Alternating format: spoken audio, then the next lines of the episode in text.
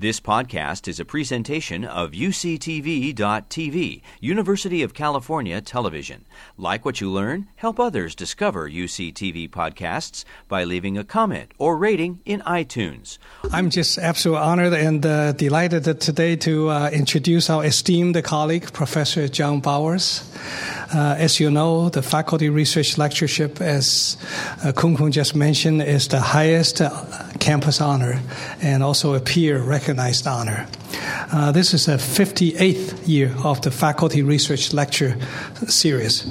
The award says the award recognizes extraordinary scholarship distinction as well as contributions to our campus and our community. John received his master's and PhD degrees from Stanford University. He worked at AT&T Bell Labs and at Honeywell before joining UC Santa Barbara in 1987. He, as Kun just said, he's a professor of electrical and computer engineering and materials, as well as director of Institute of Energy Efficiency.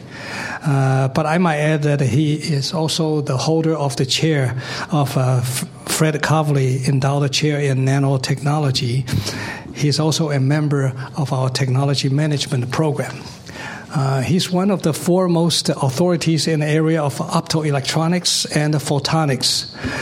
Photonics has helped to transform our lives by enabling the Internet through high-capacity fiber optic transmission.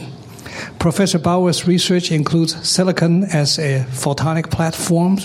This research will impact the future of telecommunications and silicon electronics.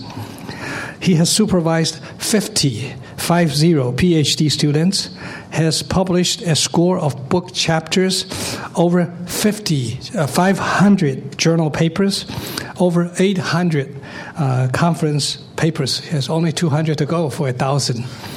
And has received 53 patents.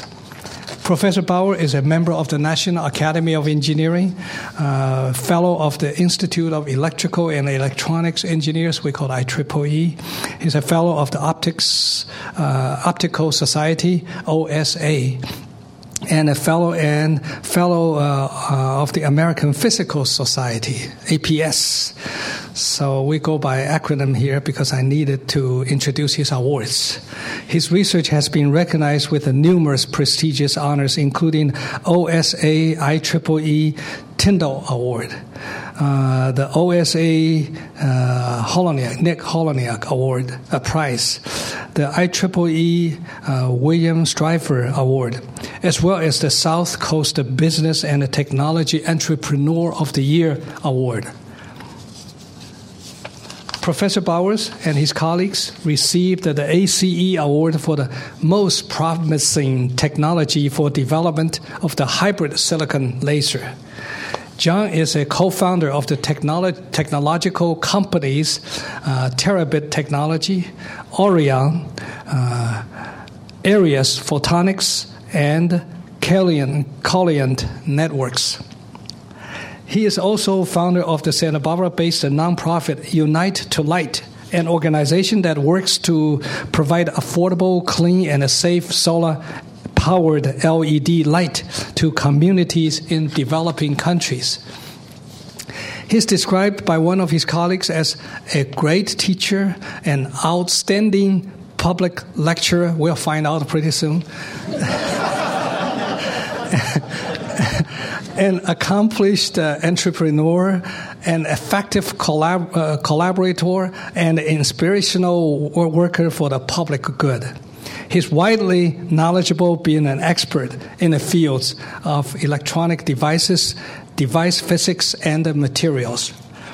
So I have the honor now. Please join me in asking you to join me and give John our warmest welcome.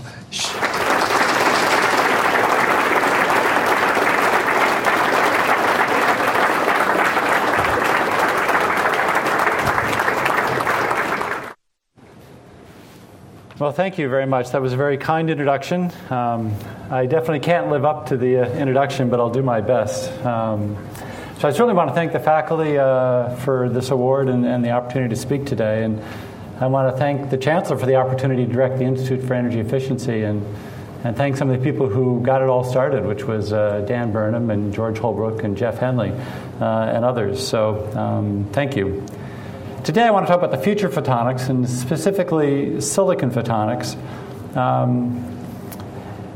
It isn't really about silicon, though. Silicon is like the world's worst light emitter, right?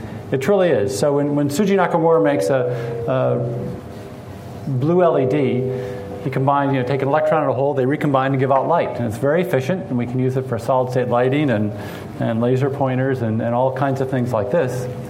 But silicon, for it to emit light, basically has to break the law of conservation of momentum. The electrons and holes in silicon are at different points in K-space. They have electrons have momentum, and the only way it can recombine and give out light is to give out a phonon at the same time, and phonon is heat.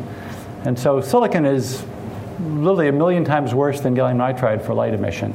So we work on putting 3.5s in silicon. And what silicon photonics is really all about is using silicon and the CMOS capability. So I have an example here.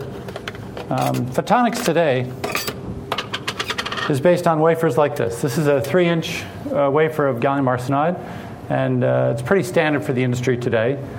But what we're trying to do is put all our photonics on wafers like this. That's a 12-inch silicon wafer, and newer fabs are going 8-inch, bigger than this. But fundamentally, what today's talk about is not about silicon, but about making photonics on these kinds, on a wafer like this in a CMOS facility. So that's half of it. That's the left-hand side of this.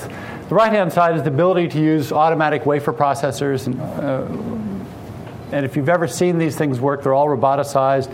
They move, a second per wafer going in and out. And they're highly efficient, and it works very well. So that's what silicon photonics is about, is making photonics in these kinds of facilities on those kinds of wafers. But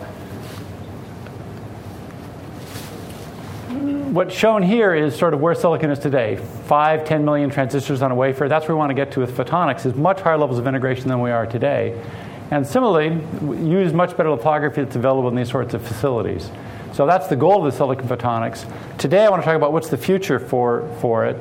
And I'll start with what's the problem. What is the driver, the economic driver for this technology that we're doing? So the driver is basically starting with big data, right? We all use big data. We store our photos on the web, and we upload videos, and we have our lifeline on Facebook, and there's now 2 billion people doing that, and we're all doing 1 billion searches a day. So that's the driver. And the big driver of late, of course, has been smartphones. If you look at the amount of smartphone data, mobile data, we're here, and basically this is just 3 years. So in 3 years, we'll have something like 6 times the amount of data we need to upload. So that means 6 times the cell phone antenna capability, 6 times the backbone, and probably 6 times the data center capability. So that's what we want to look at today, is how do we make all these things far more efficient such that we don't take 6 times the power to do so.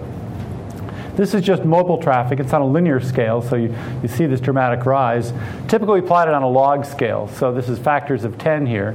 So now this is terabytes per year versus year, and a couple of projections. But basically, the point being that from where we are today, or in a decade, to 2020, we're going to have the expectation is something like 100 times the data we need to process and handle. And that's the problem we want to address. We don't want to take 100 times the power to do so. This is the growth of power, even assuming optimistic projections for more efficient processing. And there's the different components here of optical transport and access networks and so forth. And the red one here is what happens inside the data center. But again, if you look from 2010 to 2017, that's 2.5, 3 times as big. So that's our goal, is how do we make all this much, much more efficient than it is today. This is a plot of how much carriers spend on servers. So, Google, Amazon, everybody else for their servers. And it's, kind of took a dip around 2001, but it's more or less constant. What isn't constant is how much people spend on power and cooling. So power to drive these data centers and power to the cost to extract it. And that's what's in yellow. And you can see it's tripling or quadrupling just over this time period here. So that's the motivation, the economic motivation, to be far more efficient. From a green point of view, if we look today at CO2 emissions, data centers are not particularly large. They're a fraction of what the airline industry puts out, and they're a fraction of what a medium-sized country does. The problem, though, is the expectation is that in 2020, even with expected improvements, it's not going to be small. It's going to be something like 4 times bigger than the airline industry, right? And bigger than typical countries. So that's the impact on our environment is all of the CO2 emissions to power these data centers. So one solution, of course, is the equivalent of wearing a sweater at home instead of turning up the heat. So we could stop doing searches or uploading videos, but I don't think that's likely to happen. So let's talk about data centers. So this is a classic Google data center, which they call a warehouse-scale computer. And indeed, this is all full of servers and such. What's interesting is that along the side here, these are all the coolers, right? The chillers, the water-cooled structures. There's a little more, a better picture of that here. You can see this is the backup water supply, basically, for it. And these are the chillers that now are expelling all the heat that is generated inside this data center. One thing, if you look, this pictures come from the Google website, and they did a really nice job. But notice how the pictures are getting really nice. They're looking, it's sort of at sunset, it looks very nice. But you can see these plumes of it's just water vapor. It's not smoke. But you'll see that in a couple other examples where we'll get nice-looking pictures that make it look better. If you go inside the data center, then you have all these pipes, right? So I'll show you pictures of servers in a second, but these blue pipes are all cooling water. That's cooling water to cool the servers and the switches and the routers and all that sort of thing. Urs Herzl from Google was here, and he was originally a computer science faculty member here long ago, and then went to become director of research at Google. And he gave a lecture, and I think it was in this room, and they're all mostly computer science students, professors. And I was very amused because they were very bored by the first half of his talk. And Rod was directing this. And the first 30 minutes had nothing to do with computer science. It wasn't ever mentioned. The whole first half was about cooling and things like concrete. He says, I know more about concrete than I ever thought I would know. And so, but then he went to computer science. It was OK. So then here is indeed lots of racks, all these servers, all having processors on it, storage, and so forth, and taking on the order of 100 megawatts of power for a large new one. And all these racks are interconnected with fibers. So I'll talk about how the optics is going to continue penetrating from where it is today. This is, again, a little blow-up of what a bunch of these racks look like. And indeed, there's lots of these trays, all full of processors and storage, and it's a lot of processing capability to put 1 million, processors in one of these facilities. So today, all the wiring within that rack is electrical, just like the Cat5 sort of cable you might have in your home, and that's the transitions. That's the next boundary point we'll talk about later, is when and how that becomes optical, and why it needs to happen. Hopefully not like this. That's not the way we'd like to see it happen. That's a little not too well planned, probably. So there's a lot of interesting things that go on these days. This shows basically a global optical network. So there's lots of sites within the United States. Most major servers like Google have 4, 5, 6 data centers that are all interconnected with fiber. And then they're all connected to other parts of the world. So in particular, Google has now purchased a submarine cable with literally about 1 terabit per second of capacity to connect their data servers here with their data servers over here. And that's been a very interesting phenomenon that never used to be true, right? It used to be that we couldn't even afford a connection from here to the Engineering Research Center across the way on Hollister, because it would be $1,000 a month. I remember what we used to cost for just 100 megabits of data. But now they're going to own an entire cable, because rather than build more data servers here, they'll use the ones back here when they're not being used. And so when it's nighttime there, they'll use those. And also because electricity is cheaper at night there, right? Electrical companies like to do load balancing. So while we're crunching away here, they'll send the data over here, have it processed, and send it back. That's because it doesn't take much energy to transmit bits anymore. It takes much more energy to process bits than to transmit them. And same with cost. So this general thought is follow the sun's strategy, basically, which is load balancing and trying to use facilities when electricity is the cheapest. That's the goal. That was just one particular network. This is sort of all the different fiber optic cables. And I want to start with that as an example, just because it's a well-defined metric. So what I want to do is look at what does it take to take energy from here over to Europe, basically. It's a well-defined thing. And then we'll look further at what do we do inside a data center. But this has gone on for a while. And I want to go through a bit of history to tell you about a series of inventions. So here's the answer. This is what it's taken to send data across the country, normalized per 1,000 kilometers. It's, 3,000 to 5,000 kilometers across the ocean, and how it's gone over time. So what I want to do is talk about how we've gotten to where we are today. Basically, reduction of about a factor of 100 million. So let's go back and go through the history. And at the end of that, then, we'll talk about where do we go from here. So it began with, I would say, Morse. There's lots of people who could claim to invent the telegraph, but certainly William Morse and Morse code deserves to be up there. And basically, he allowed us to convert letters to bits, right? Dots and dashes. And his first message is, "What hath God wrought?" That was the first step. The next step was to build, using a telegraph capability, a cable across the Atlantic Ocean. And so that was originally Gisborn tried, and then he got together with a businessman, Field, and they attempted to lay a cable across, shorter ones first, then across the ocean. And multiple versions of this failed for a variety of reasons. But they eventually succeeded. One key element was kind of the person that often some people quote as sort of the first person to do big data, which is kind of interesting. The problem is, how do you know if you're a sailing ship to get across the ocean in kind of a straight line, right? You don't want to really be carried by the current and end up, there's obviously sextants in navigation. But a long time ago, Matt Morey was head of the Department of Charts and Instruments in the U.S. government, and he collected all the logs and made very accurate charts and studied currents and winds and everything else. And he required that every ship captain give them a copy of their log if they wanted a copy of his charts. And so in this case, Gisborne and Field gave him the information they had, and they used his charts to figure out how to get a straight line across the Atlantic Ocean. And it's said that Morey had collected 1 million bits of data. And so it's sort of the first case of big data, right? Not really just taking anyone's ship's log and put it together to get an accurate perception of what the ocean currents are doing. So they tried several times. They failed. The two ships are the USS Niagara and the Agamenos. They met in the ocean finally August 26, 1939.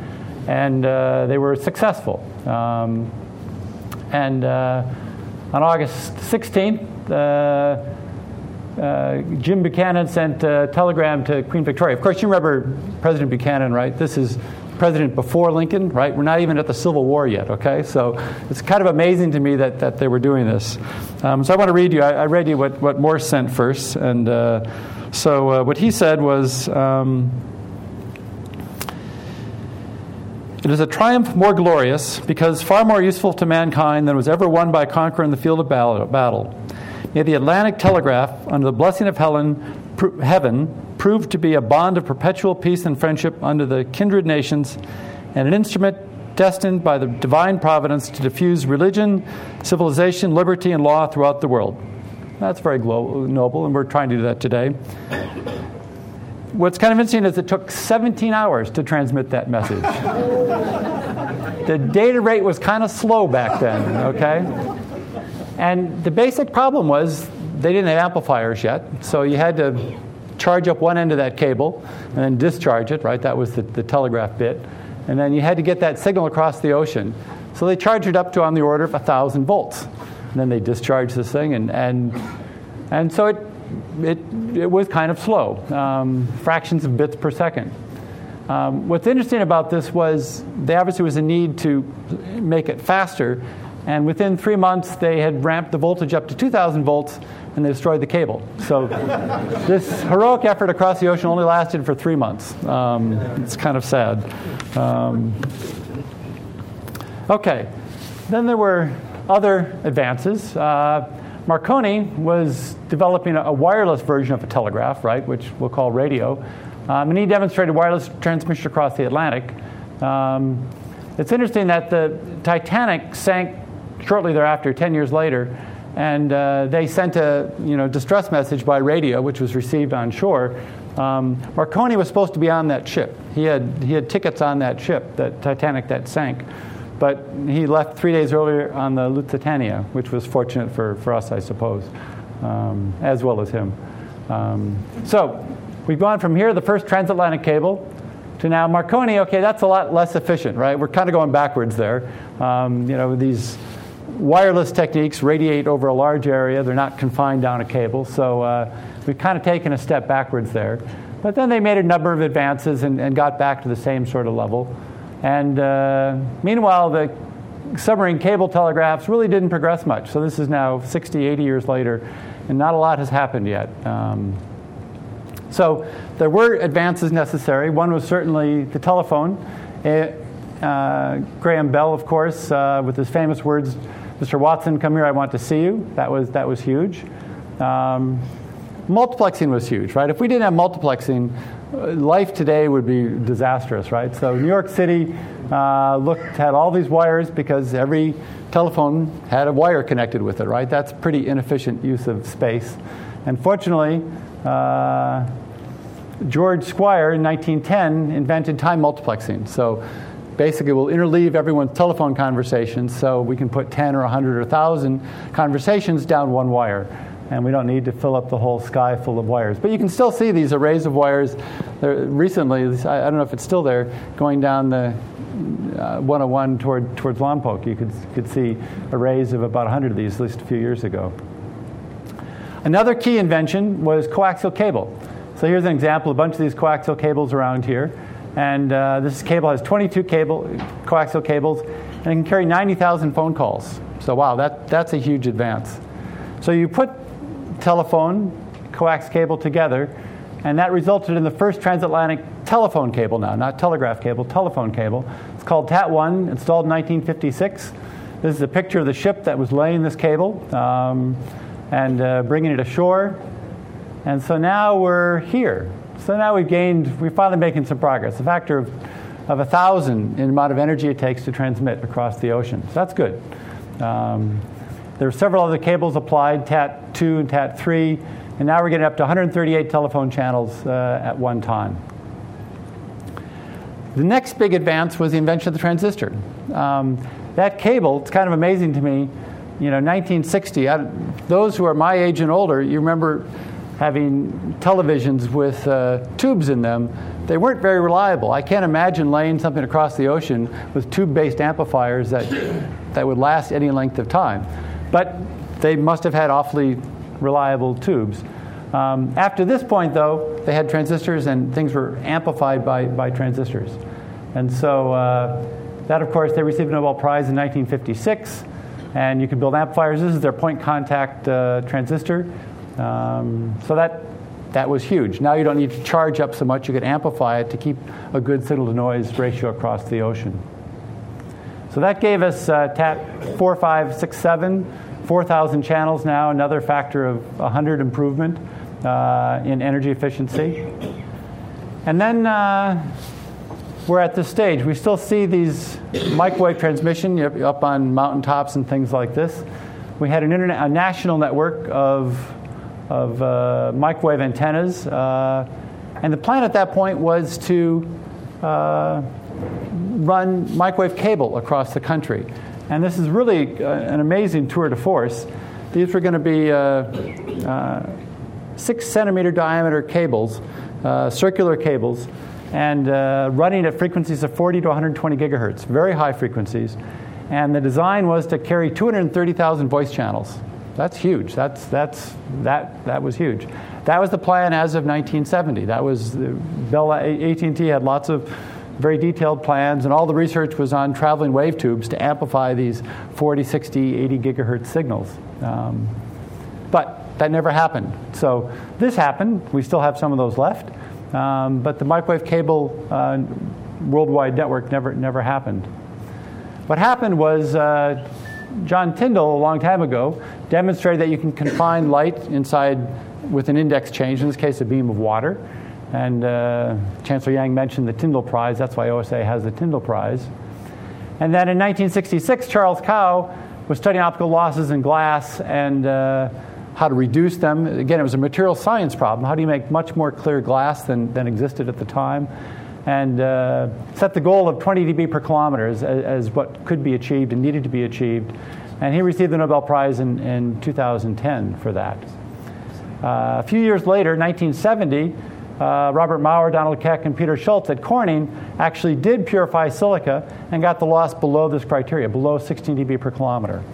So now it really started to make sense that maybe we can send light down a fiber and build an international communication system with that.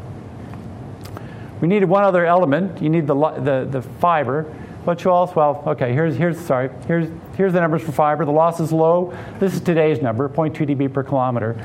And this is loss versus wavelength. So out here it's very low, 0.2 dB per kilometer.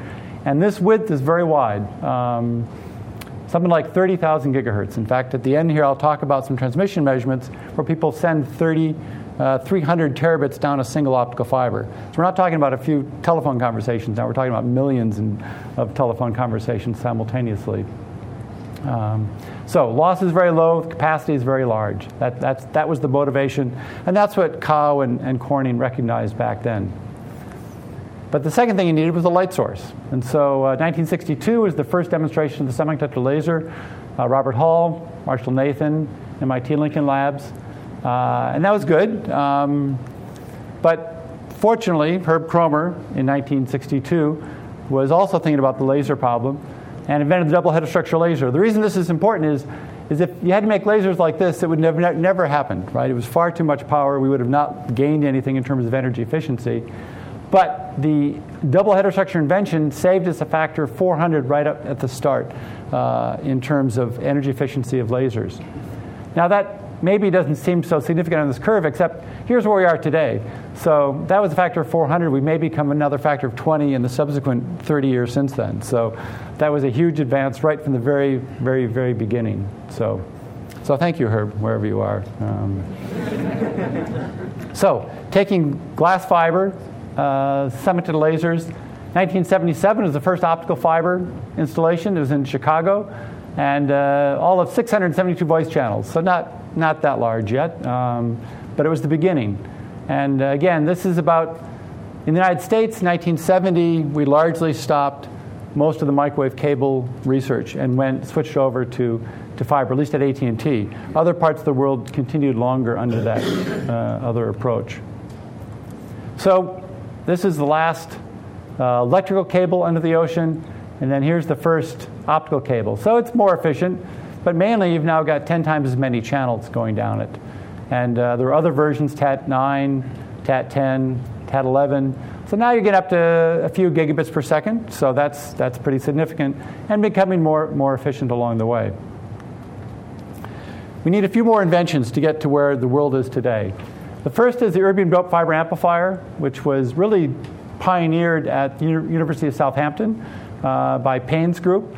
And this is the late 80s. And basically, you can take signals in, light in, and amplify it, just like an electrical amplifier. It's sort of obvious that optics would need that. That led very quickly. This was sort of 1988. Within 5 years, people were installing this under the ocean. And that was the TAT-9, TAT-12 cables operating at 5 gigabit per second. So now you're at, 300,000 voice channels. Now we're making some serious progress here. So that was an important invention. But it needed one other aspect, which was wavelength division multiplexing. Wavelength division multiplexing is simply sending multiple colors of light down the optical fiber at one time. So you have the same fiber, but now you can 32 colors of light. You get 32 times the capacity. And if it's all going through that same amplifier, it's 32 times more efficient. That's a huge win. And it actually was demonstrated on the very first system. They designed the first system to run at 780 or 825 nanometer wavelength. And then they added another wavelength band at the 1.3 micron region. So it actually was demonstrated much before, but it really wasn't used until the optical amplifier was around. And so that was until about 1992. So now this is two schemes. This is coarse division multiplexing, so widely spaced colors of light traveling down the fiber, which is commonly likely what will happen early in a data center in particular. And then this is called dense WDM, dense wavelength division multiplexing. So now these wavelengths are very close together, say 100 gigahertz apart, 0.8 nanometer or less. And that's what, to get very, very high capacity down an optical fiber, one needs to do. So now you get down to these dots down here. So now we're making really pretty significant progress. We're down to 10 to the ninth times less energy per bit to send light down, to send signals down a fiber. Note also that the data rates are going up very, very fast. This is just a few years between 1 gigabit, 10 gigabit. Maybe I have those split. Oh, yeah, 10 gigabit, now 1.9 terabits per second. And then the latest one down here is 10 terabits per second. So that's amazing progress in just a few years. In fact, this is part of what caused the whole collapse of the telecom industry around 2001, because all of a sudden, this cable is carrying, 10 times more than had ever been installed into the ocean, and it really didn't cost any more than it did before. So the costs are dropping very, very fast, and it's challenging to make money. Certainly for anyone who owned those previous systems, they very quickly were taken down because it wasn't worth running them. So just to summarize what we went through, there have been a bunch of inventions. The telegraph, telephone, multiplexing signals together, time division multiplexing. Then we'll talk about wavelength division multiplexing, space division multiplexing, coaxial cables, transistors, optical fiber, the double-head structure semiconductor laser, EDFAs, WDM, and that gets us here. So that's a factor of 100 million over a course of 150 years. So what I want to do now is look to the future, but first just note a few what went on at the same time. So that was how much more energy efficient it was. This is how much capacity goes down to fiber. And so we started back here at 50 megabits per second back in the late 70s. And here these systems are getting ever faster. So now you have a few gigabit per second. And then with, again, WDM, multiple colors, quickly up to 8 channels at a few gigabits. So 80 gigabit per second, terabit per second. And then now transmitting both polarizations of light. That gives you another factor of 2. Phase diversity, coherent systems. So now having, just like your cell phone does, multiple bits per symbol traveling down it. And then finally, space division multiplexing, having that same fiber, but having multiple cores now rather than just one core in that fiber. And that's pretty huge. We're now up at 305 terabits per second is the latest demonstration. So again, over the course of 32 years, we've increased the capacity by a factor of 6 million. And that's pretty phenomenal.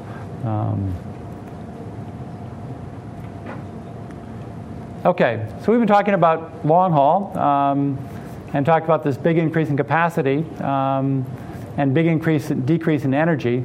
What about switching that data, right? So when you send it from here down to Los Angeles, you need to switch it. And routers and electrical switches take a lot of energy. So here's a typical electrical rack by companies like Cisco and others. Typically 10 kilowatts per rack and is what you need to send to switch something like 2 terabits of data.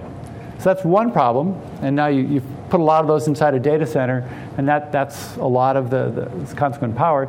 The other problem is power density. And so what's plotted here is that density in watts per square centimeter and versus time. So these are ever more advanced processors, and this is stopping a while back.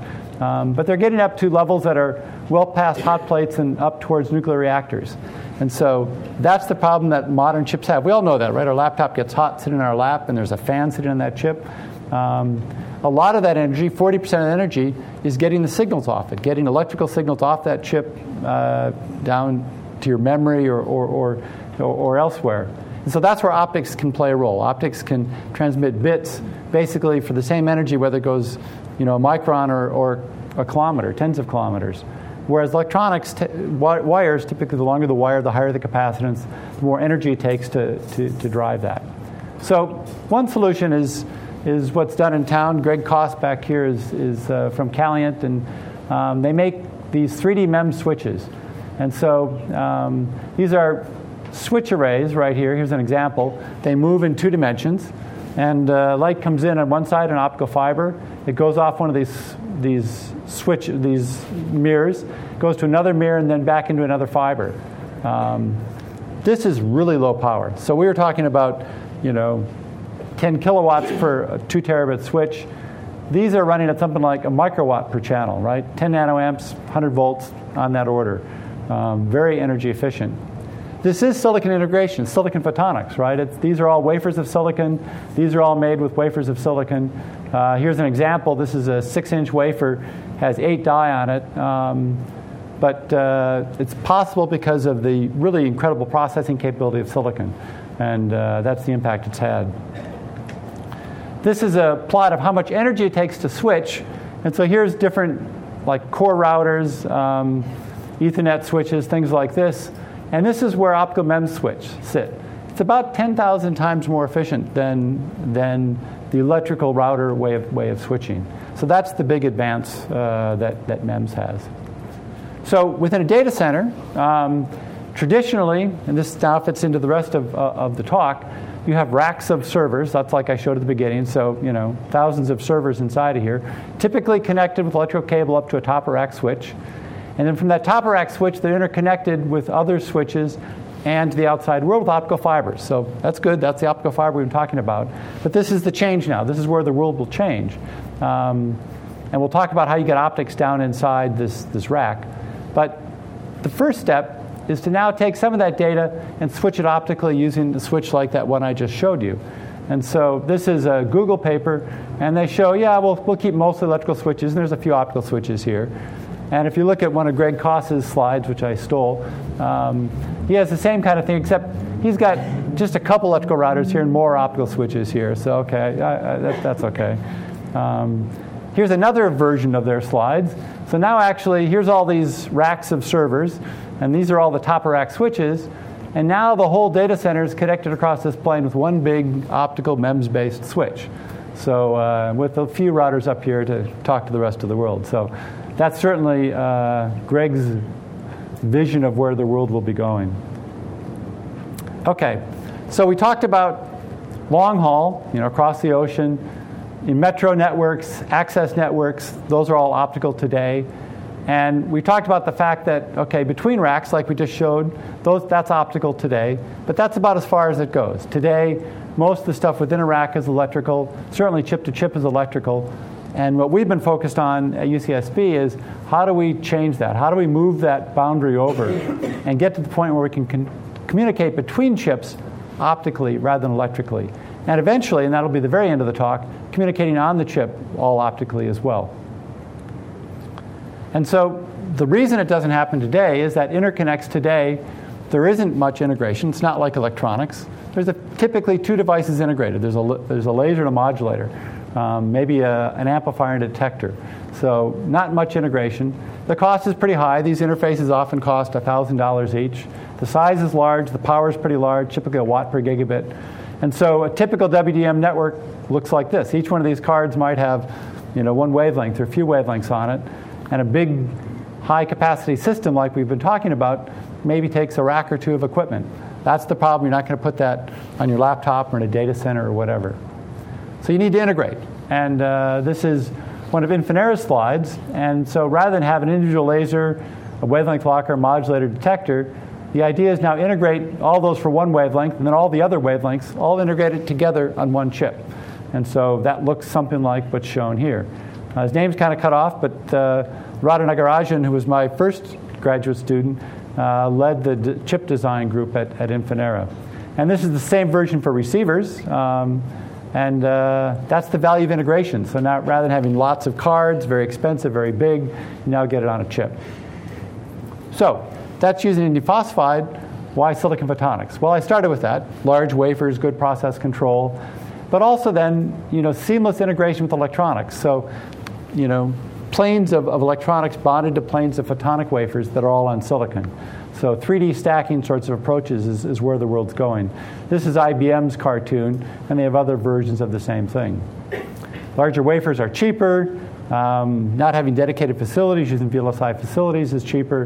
And taking advantage of the incredible process control of silicon. The final issue here is really important, which is there's eventually a huge volume driver here, right? At the point where ICs need optics to communicate on and off that chip, then everything becomes optical. There's a huge volume. So now the numbers become very large. So what we're trying to do basically is combine what has been a separate field, laser technology, with the silicon technology and put it together. And the result is really pretty close to this. This is where indium phosphide tends to be today, fairly starred small wafers, fairly poor lithography, and basically do all the processing on silicon wafers, large wafers, very good process capability. So again, as I'm repeating this for the second time, and I'll say it one more time, silicon photonics isn't really about silicon. It's about using CMOS processes and silicon wafers to make photonic integrated circuits. So we set about doing this, taking a wafer, SOI wafer. This is the waveguide that carries the light. This is the 3.5 material. Again, 3.5 is very efficient.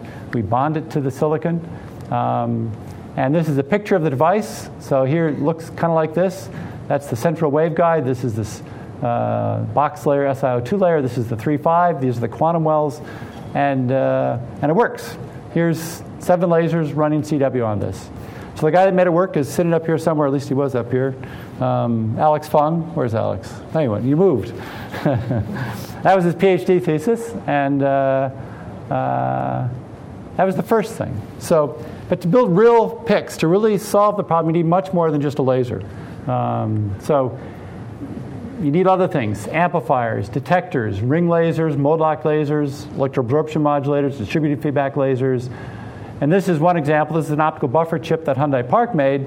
And now it's getting pretty complicated, right? There's lots of delay lines in here, lots of switch elements integrated into here. So now we're getting 30 or 40 devices integrated on a chip. And that was what Hyundai did for his PhD thesis. This is what Di Liang did for us, which is huge, which is he was the first one to start bonding 3.5 materials on silicon on a 6-inch scale. And that was huge in terms of making this really manufacturable. Companies like Intel and Aurrion went beyond that. They've gone to 200 millimeter wafers. And then other things have happened more recently than that. And the really exciting thing I'll talk about at the end got cut off here at the bottom, which is Alan Liu has demonstrated the first quantum dot lasers and really spectacular performance. So here's some examples. There's lots of groups involved. Some of them, like Amnon Uriev's group at Caltech, are actually getting phenomenally good results, better than we do for DFBs.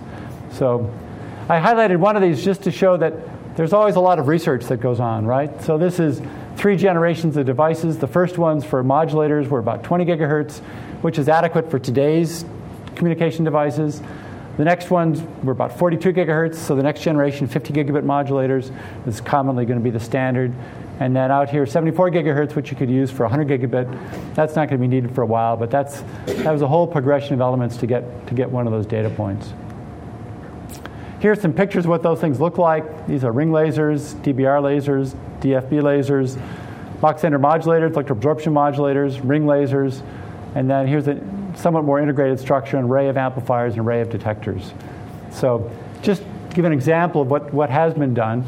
This has gotten a lot of attention. These are some magazine covers of different aspects of that work. So where are we today? This is what's been done on indium phosphide. This is that spectacular indium phosphide Infinera result I mentioned. I think they're leading the world in that.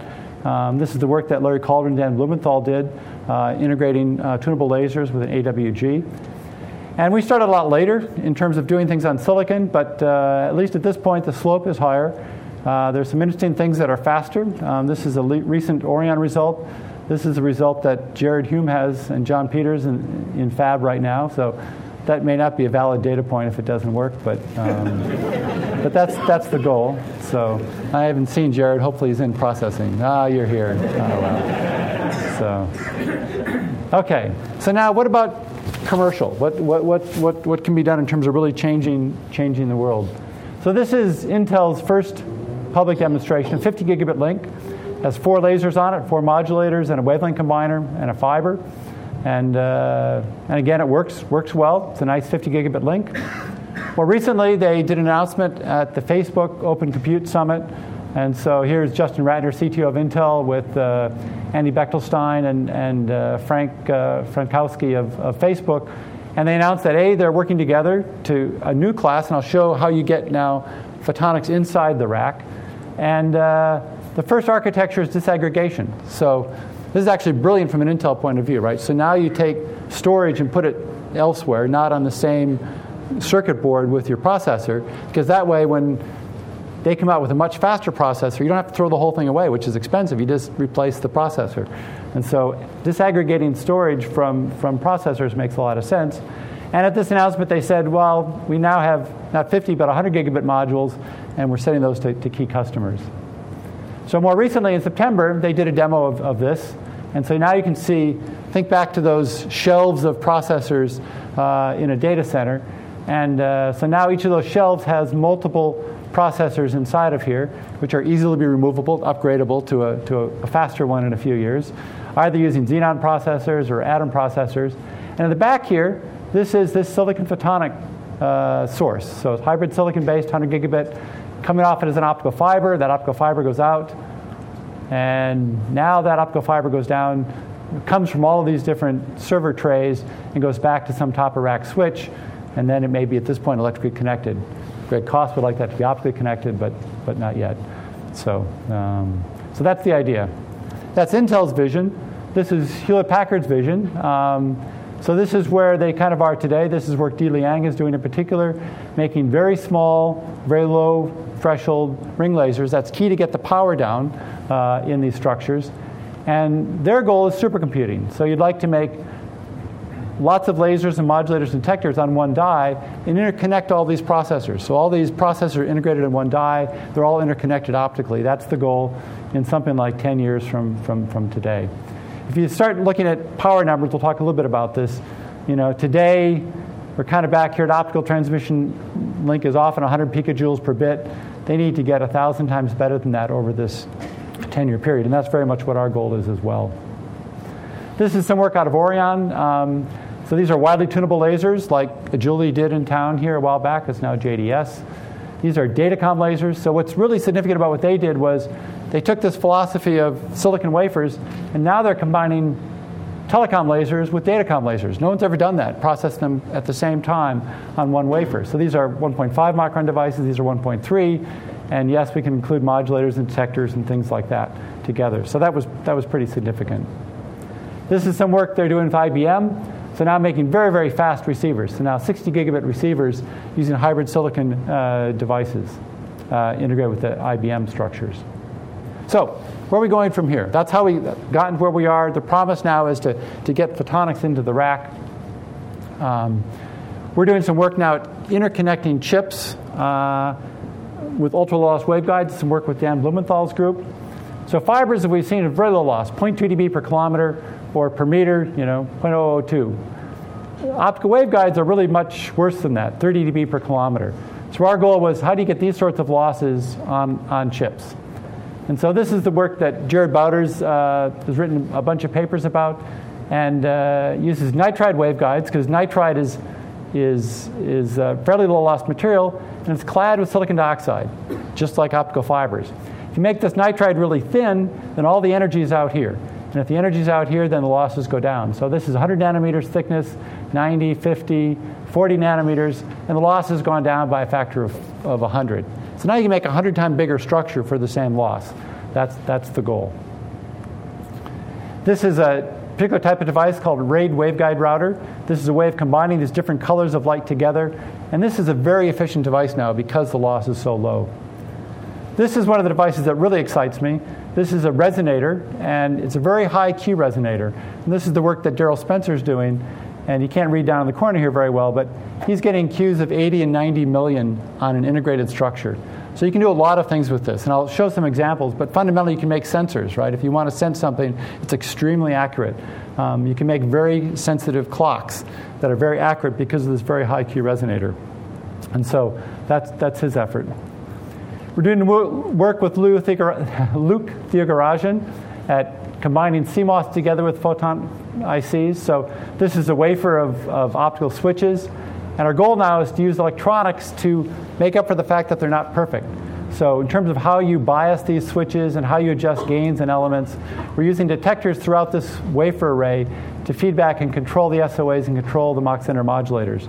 And the idea is, and this is what Louis Chen did for his PhD thesis, Louis is one of Luke's students, is to take your photonic wafer and now take this advanced CMOS die and drop it inside. So these are all these different CMOS die dropped inside. Here's an example. This is this optical switch array.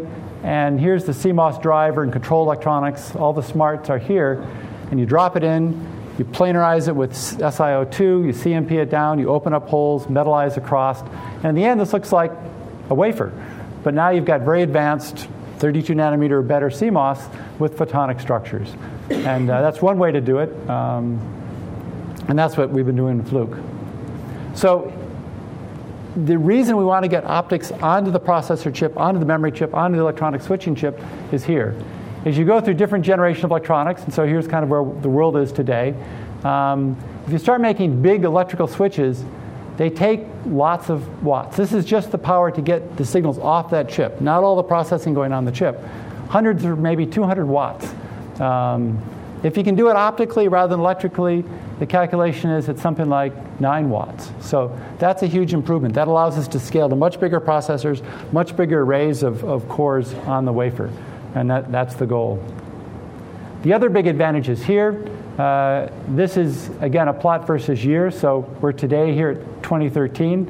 How many pins do you need if each pin carries 10 gigabits per second? You need 5,000 pins. That's a lot. That's kind of the fundamental limit of what one can do.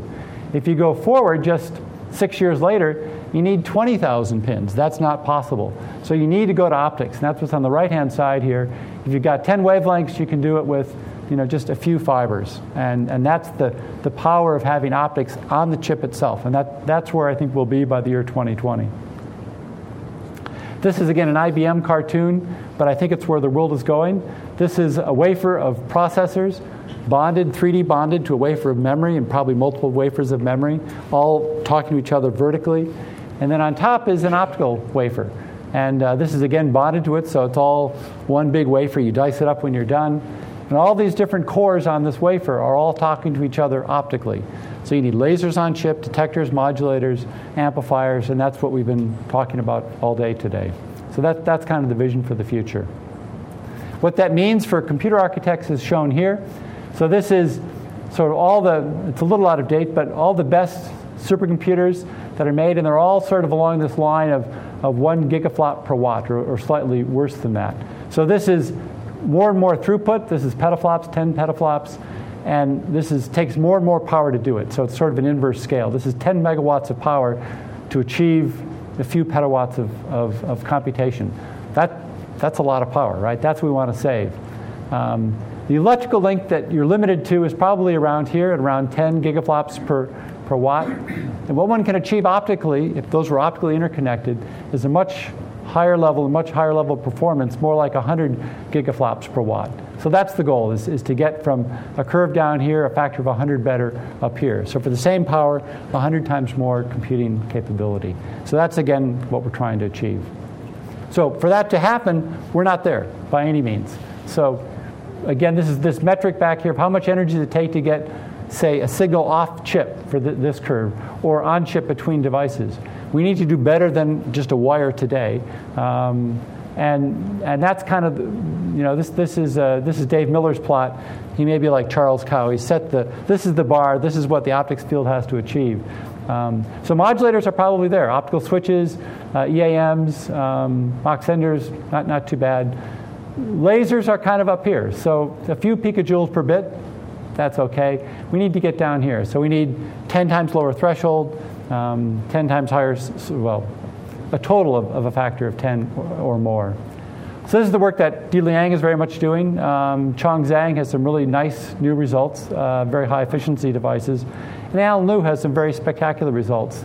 So I'm stealing a bit of his thunder. He's going to give this paper next week at the NAMBE conference. But he's been growing these quantum dot structures and on silicon and getting very good results. High temperature operation, 115 degrees C. That's important if you're going to put this on a processor, right? It's going to run hot.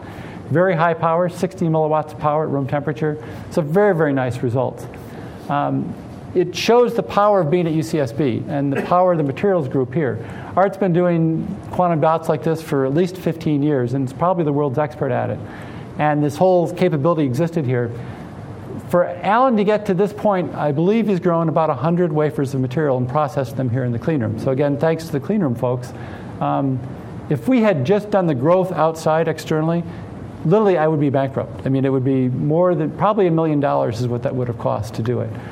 So it's really the power of having the capability to just run here and churn through lots and lots of wafers very quickly. So I'm almost done. If you look at oscillators, the quietest, most stable oscillators in the world are now optical. They didn't used to be, but they are now. And they exist at NIST, and they typically consist of very stable oscillators. These are, you know, some little spring system here, so you get vibration out of the optical oscillator. You have these femtosecond combs and very high Q resonators, even higher than Daryl's gotten. That's the basis of making a very quiet oscillator. Our goal is to integrate it on a chip. So we want to use silicon photonics to integrate it together. So that's the work that Suda's doing and Mike Davenport's doing. And so they have structures like this. And we want to combine those again with these high Q resonators and make a very quiet oscillator. So here's a packaged ring oscillator, what it looks like that I showed, this silicon nitride technology. And you probably can't see this, but this is one of these integrated lasers. There's two of them here. So a couple different rings here in this cavity. So we're a long way from where NIST is, but this group has improved the performance by literally 40 dB over the last year. So unfortunately, they've got another 40 dB to go, and it's harder than the first 40. So other things. This is very different now. You know, what is the future of silicon photonics? It needs to be typically things that are high volume. You know, sensing sugar levels in blood would be a good example. Luke Theagarajan and Karl Meinhardt Moskowitz have been looking at different sorts of spectroscopy, the absorption, fluorescent, Raman. And these are things we can build on a chip at fairly low cost. A real simple way to do it is just with a tunable laser, which is what Jared's doing with a probe and a detector. Makes a very nice spectroscopic sensor. This is some work we did with Carl and Martin, where we're looking at integrating this hybrid silicon technology, lasers and detector arrays and wavelength selectors, together with the work that Carl does in microfluidics, and put it all together to make sensors.